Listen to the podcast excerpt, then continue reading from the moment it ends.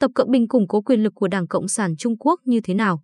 Nguồn: The Economist. Biên dịch: Nguyễn Thanh Hải.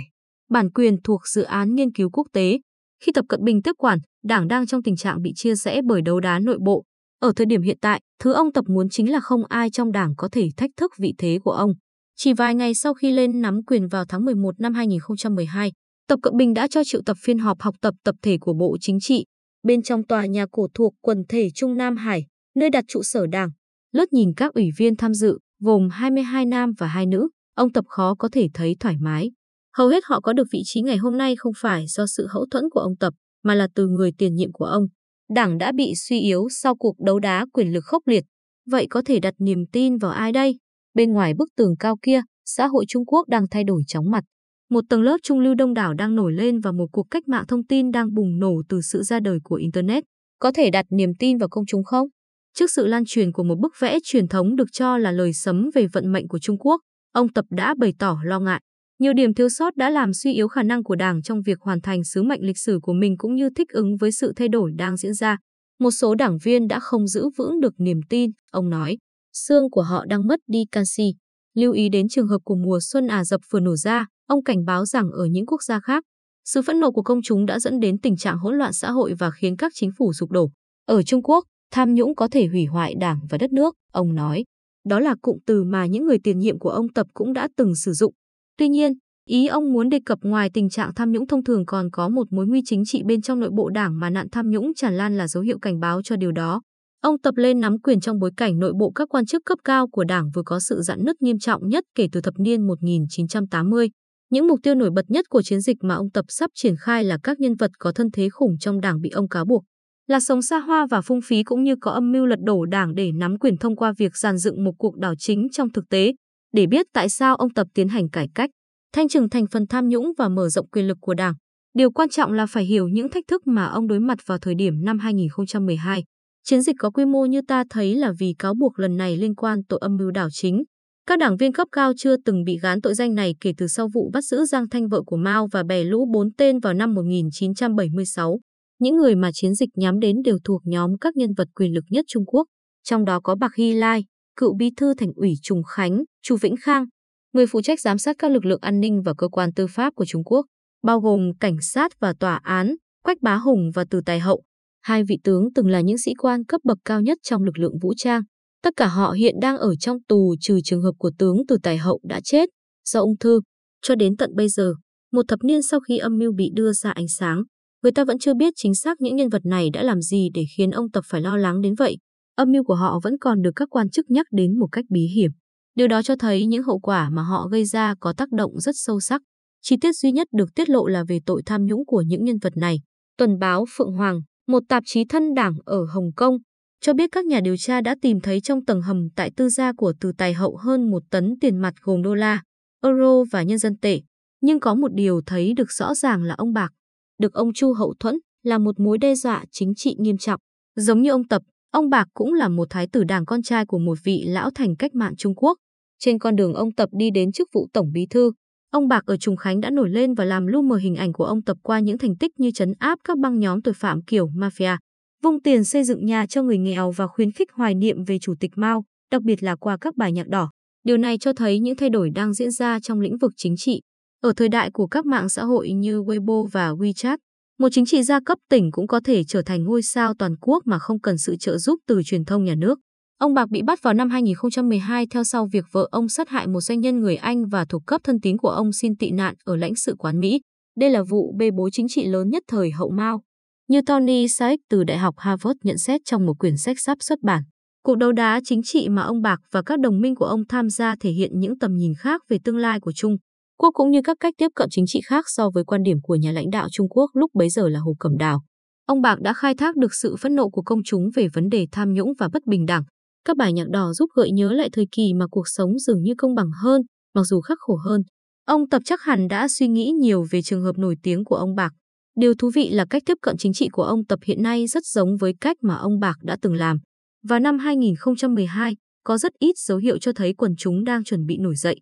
Tuy nhiên, Internet, dù đã bị kiểm duyệt, vẫn là một vũ khí lợi hại giúp người dân tổ chức các cuộc biểu tình về những vấn đề địa phương. Internet rồi sẽ dẫn đến điều gì? Câu hỏi này khiến ông Tập không khỏi lo lắng và nhớ về trường hợp của Liên Xô cùng những hiểm họa của một cuộc cách mạng thông tin đã từng xảy ra trước khi có Internet. Chính sách công khai hóa do Mikhail Gorbachev khởi xướng, giấc mộng của Tập Cận Bình. Ngay sau phiên họp của Bộ Chính trị, ông Tập đã than phiền rằng không ai đủ dũng cảm để đứng lên và kháng cự khi Đảng Cộng sản Liên Xô sụp đổ. Vài tuần sau, ông hồi tưởng lại việc Liên Xô đã sụp đổ một cách đột ngột kèm theo chấn động lớn như thế nào sau hơn 90 năm tồn tại và hơn 70 năm cầm quyền. Tại sao? Ông hỏi. Bởi vì mọi người đều có thể tự do nói và làm những gì mình muốn. Đó là loại đảng chính trị gì? Nó chỉ là một đám đông hỗn loạn. Vào năm 2018, ông tiếp tục đề cập về sự sụp đổ của Đảng Cộng sản Liên Xô, nhắc nhở rằng chỉ với 2 triệu đảng viên họ đã đánh bại được Hitler, nhưng khi đảng có 20 triệu đảng viên thì lại đánh mất quyền lực.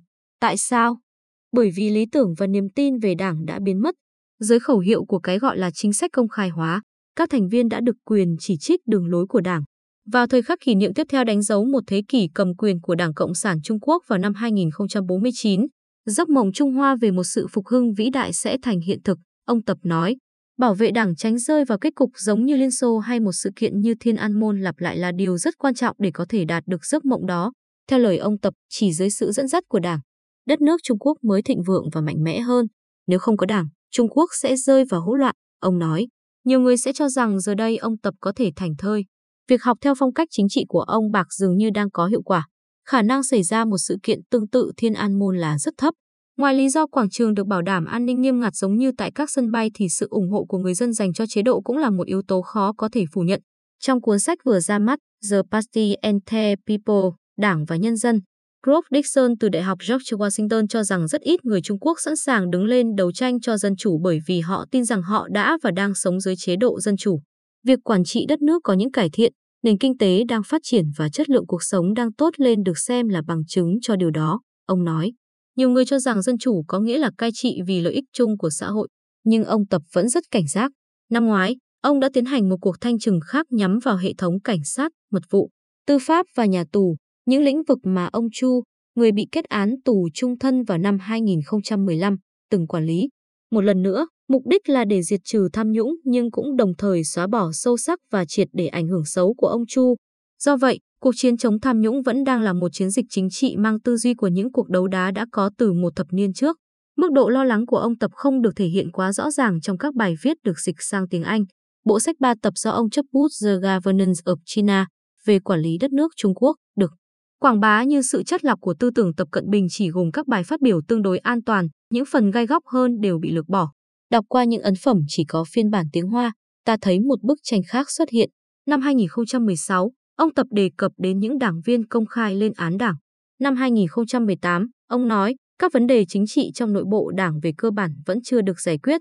Ông cáo buộc một số đảng viên chỉ biết ủng hộ suông với ban lãnh đạo đảng và vẫn còn tham nhũng. Phát biểu hồi tháng 1 tại trường đảng Trung ương, nơi đào tạo các quan chức cấp cao, ông Tập cho biết đất nước đang phải đối mặt với sự gia tăng của các mối nguy chưa từng có cả trong và ngoài nước. Một trong những mối bận tâm của ông Tập là củng cố sự lãnh đạo của đảng đối với quân đội, mà ông là tổng tư lệnh. Năm 2017, ngay sau khi Ban chấp hành Trung ương Đảng xác định ông là hạt nhân của ban lãnh đạo đảng, ông Tập đã có bài phát biểu trước giới lãnh đạo quân đội. Ông một lần nữa nhắc đến sự sụp đổ của chủ nghĩa cộng sản ở Liên Xô, phong trào mùa xuân Ả Rập và các cuộc cách mạng màu. Một nguyên nhân lớn của những biến cố này là do tại những thời khắc quan trọng, quân đội chỉ đứng ngoài quan sát hoặc thậm chí là đổi phe, ông nói. Và trong một lần hiếm hoi đề cập đến sự kiện Thiên An Môn, ông Tập cho biết lý do chính để có thể kết thúc nhanh chóng các cuộc biểu tình vào năm 1989 là vì quân đội vẫn giữ được lòng trung thành. Cuộc chiến chống tham nhũng mà ông Tập khởi xướng một phần là để bảo vệ đảng khỏi các mối đe dọa từ bên trong. Đây là chiến dịch kéo dài nhất kể từ khi thời kỳ cải cách bắt đầu. Hơn 200 quan chức đương nhiệm và đã nghỉ hưu với cấp bậc từ phó tỉnh trưởng trở lên, trong đó có một tá tướng lĩnh cao cấp đã bị cơ quan kỷ luật nội bộ của đảng điều tra. Khoảng 3 trên 4 đã bị kết án tù hoặc đang phải hầu tòa. Trong 5 năm đầu ông Tập cầm quyền, cơ quan này đã chuyển hồ sơ sang cho các công tố viên trung bình gần 12.000 quan chức mỗi năm, nhiều hơn gấp đôi so với 5 năm trước đó. Một lượng lớn hơn nhiều bị trừng phạt theo những cách khác, chẳng hạn như khai trừ khỏi đảng. Các quy định mới ban hành vào năm 2017 được cho là đã bổ sung nhiều biện pháp bảo vệ hơn cho những người bị bắt giữ. Chẳng hạn như phải thông báo việc bắt giữ cho gia đình nghi phạm trong vòng 24 giờ và các cuộc thẩm vấn phải được ghi hình lại. Nhưng các cán bộ của đảng vẫn được trao rất nhiều quyền hành động bí mật nếu họ thấy rằng việc thông báo có thể cản trở cuộc điều tra của họ. Tình trạng tra tấn được cho là còn rất phổ biến. Quyết tâm của ông Tập nhận được sự ủng hộ từ công chúng. Ở cấp cao nhất, ông Tập có một cách tiếp cận khác. Thay vì trao nhiều quyền lực hơn cho các cơ quan chấp bu của Đảng Ban chấp hành Trung ương, Bộ Chính trị và Ủy ban Thường vụ Bộ Chính trị, ông lại cắt giảm nó đi. Hành động này nhằm tạo ra các cơ chế mới để đảm bảo rằng quyền lực được tập trung vào tay ông Tập. Ông đã cho thành lập các ủy ban giám sát những lĩnh vực như kinh tế, đối ngoại, an ninh quốc gia và chính ông là người đứng đầu tất cả các ủy ban này. Hiến pháp sửa đổi vào năm 2018 giúp ông Tập dễ dàng nắm giữ quyền lực trọn đời hơn. Ông Tập gần như chắc chắn sẽ giành chiến thắng để lãnh đạo thêm 5 năm nữa trong đại hội đảng được tổ chức vào năm sau.